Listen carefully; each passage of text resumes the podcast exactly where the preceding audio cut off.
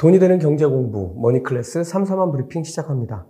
어, 지난밤에 미국의 2분기 GDP가 발표됐습니다. GDP는 마이너스 0.9%였습니다. 어, 미국의 이코노미스트들의 평균은 0.5% 플러스 성장이었습니다. 어, GDP가 발표되자 처음에는 경기가 침체로 빠져드는 것 아니냐는 시각 때문에 주가가 하락했지만 이 정도면 연준이 급속한 금리 인상을 하지 못하는 아주 적당한 수준의 지표라는 시각이 지배하면서 빠르게 주가가 상승 전환했습니다.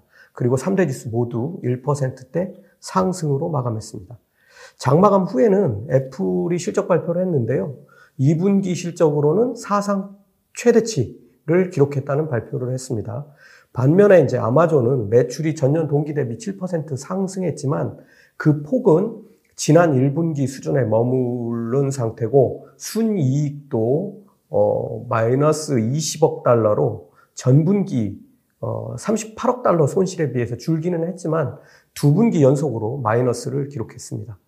어, 작년 2분기 78억 달러 흑자를 기록했던 것과 엄청나게 대비되는 수치를 보이고 있는 건데요. 다만 3분기에는 실적 개선을 전망하면서 주가는 어, 크게 상승했습니다. 인텔과 컴캐스트는 실망스러운 실적을 냈습니다. 지난밤에 어, 시장을 지배한 어, 가장 중요한 이슈는 역시 GDP가 2분기 연속으로 마이너스로 나온 건데요. 침체를 우려하는 상황에서 금리 인상 속도 조절 이렇게 침체에서 금리 인상 속도 조절로 급속하게 시장의 분위기가 변화한 건데요. 이걸 좀 따져봐야 될 것 같습니다. 그 하루 전에 FOMC, 어, FOMC 결과를 발표하면서 파월 의장이 했던 얘기가 시장을 진정시키기에 충분한 효과를 냈습니다. 어, 최종 GDP 결과는 뭐 파월 의장이 모르고 있었을 테지만 파월 의장은 어, 지금 이렇게 나올 수치의 대략적인 걸 가늠해 볼 수 있는 그런 상태였을 걸로 추정할 수 있는데요. 앞으로 8월에는 수정치가 나오고 9월에 확정치가 나오게 되는데 마이너스 0.9%보다는 조금 더 높은 수치가 나올 가능성이 큰 걸로 보입니다. 어, 파월 의장도 확정치를 기다려보라고 했습니다. 조금 더 2분기 GDP를 한번 들여다보겠습니다. 이번 2분기 역성장을 재고 침체라고 부르기도 하는데요. 이건 무슨 소리냐면 소매업체들의 재고가 증가하면서 이 재고 증가한 것들이 실적으로 지금 계속 다 나오고 있죠. 어, 이렇게 재고가 늘면 결국은 창고가 계속 쌓이게 되니까 창고에 물건이 쌓이게 되니까 이걸 어떻게든 팔아야 새로 주문을 할 수 있게 되겠죠. 그런데 재고가 쌓이는 그런 구간이었기 때문에 생산, 새로운 물건을 생산하는 주문도 같이 줄어든 결과라는 겁니다. 그러니까 인플레이션과 금리 인상의 효과로 소비자들 쓸, 돈 쓸 여력이 조금 줄어들면서 소매업체의 재고가 쌓이고 그러다 보니까 신규 생산 주문이 줄어들면서 약 2% 정도의 GDP 감소 효과를 냈다는 겁니다. 어, 그러면 마이너스 0.9%인 수치를 대입해 보면 어, 이런 게 아니었으면 뭐 플러스 성장을 할 수 있었다는 얘기가 되겠죠. 사실 이 얘기는 어, 작년에 발간됐던 트리플 버블에서 한 얘기죠. 수요가 폭발하는데 생산이 따라가지 못하면서 인플레이션이 계속 상승하죠. 그런데 수요를 확 꺾어버리니까 재고가 쌓이고 생산이 줄어든다는 이런 말입니다. 이게 어쩌면 연준이 원하는 것인지도 모릅니다. 어, 그 다음은 어, 이렇게 되기를 바이든 행정부나 연준이나 지금 바라고 있을 겁니다. 이게 뭐 연준이 의도했다면 연준의 의도겠죠. 우선 지금 상황을 보면 수요가 줄어서 재고가 쌓이면 재고를 가진 쪽에서 할인 등으로 재고를 줄이게 되겠죠. 물론 이렇게 되는 과정에서 소매업체들은 수익성이 나빠져가지고 뭐 실적이 별로 안 좋겠지만요. 수요가 줄어든 상태에서 재고를 줄이게 되면 뭐 이제는 다시 신규 생산 주문을 늘려야 하는 상황으로 어, 가면서 경제가 성장을 회복하게 된다. 지금 이거를 바라고 있는 겁니다.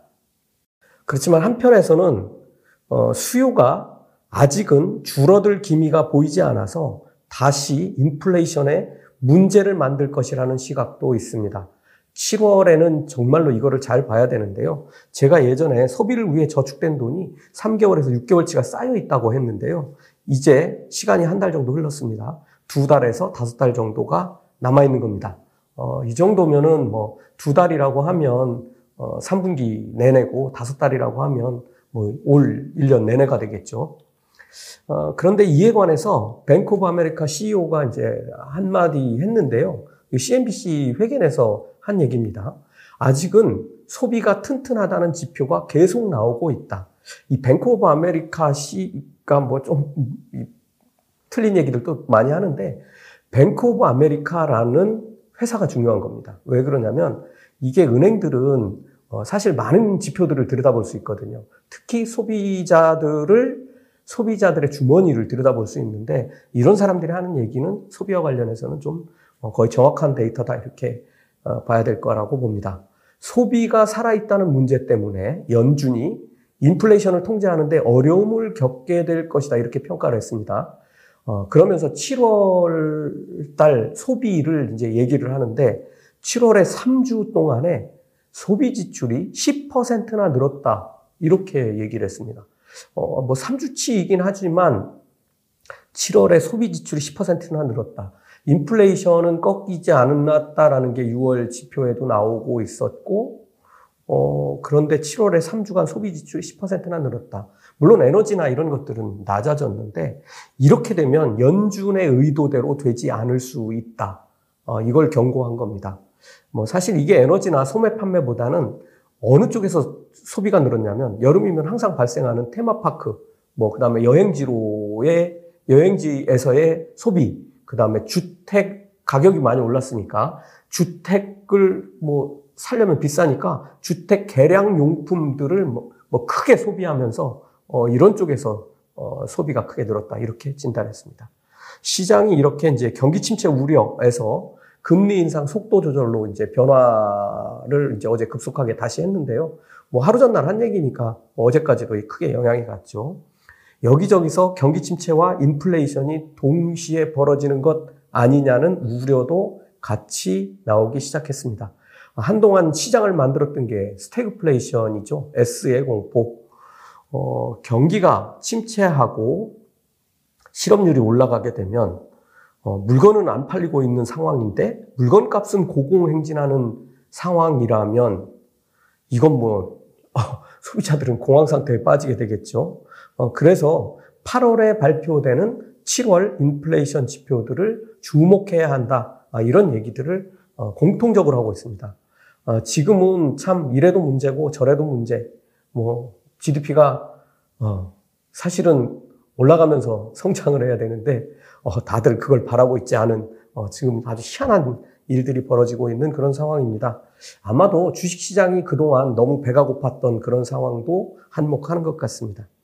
어, 시장을 낙관하는 쪽은 얕은 경기 침체가 금리 인상 속도 조절을 불러올 것이다. 뭐 이렇게 생각하는 거고 시장을 그렇게 낙관할 수 없다는 쪽은 경기 침체가 아니라고 하더라도 침체하는 속도가 현재 가팔라지고 있는 게 문제가 될 수 있고 여기에 뱅크 오브 아메리카 CEO가 말한 대로 인플레이션이 만약 빠른 속도로 꺾이지 않는 상황으로 가면 최악이 될 수 있다는 것도 염두에 둬야 한다는 게 어, 이들의 주장입니다. 여기에 하나 더 문제라면 파월 의장이 얘기한 대로 금리 인상의 효과는 최소한 몇 개월 후에 나온다는 데 있습니다. 어, 이런 건 우리가 지금 본 적이 없죠. 우리가 본 건 이렇게 금리가 올라가면서 어, 소비자들이 뭐 이자를 더 내야 하는 상황, 뭐 이런 데 몰렸다. 그래서 당장 이거 어떡하지 하는 상황. 하지만 통장에는 아직 쓸 돈이 남아있는, 어, 그런 상태죠, 지금은. 어, 기업으로 돌아갈 영향은 지금 우리가 아직 보지 못한 것과 마찬가지입니다. 오늘은 어, 미국 2분기 GDP를 지금 보는 두 가지 시각에 대해서 말씀드렸는데요. 어, 뭐, 저 인플레이션 지표들이 나올 때쯤 되면 뭐 얼마 안 남았습니다. 어, 그때 그 지표들을 보면 시장이 어디로 움직일지 판단해 볼 수 있을 것 같습니다. 머니클래스 마칩니다.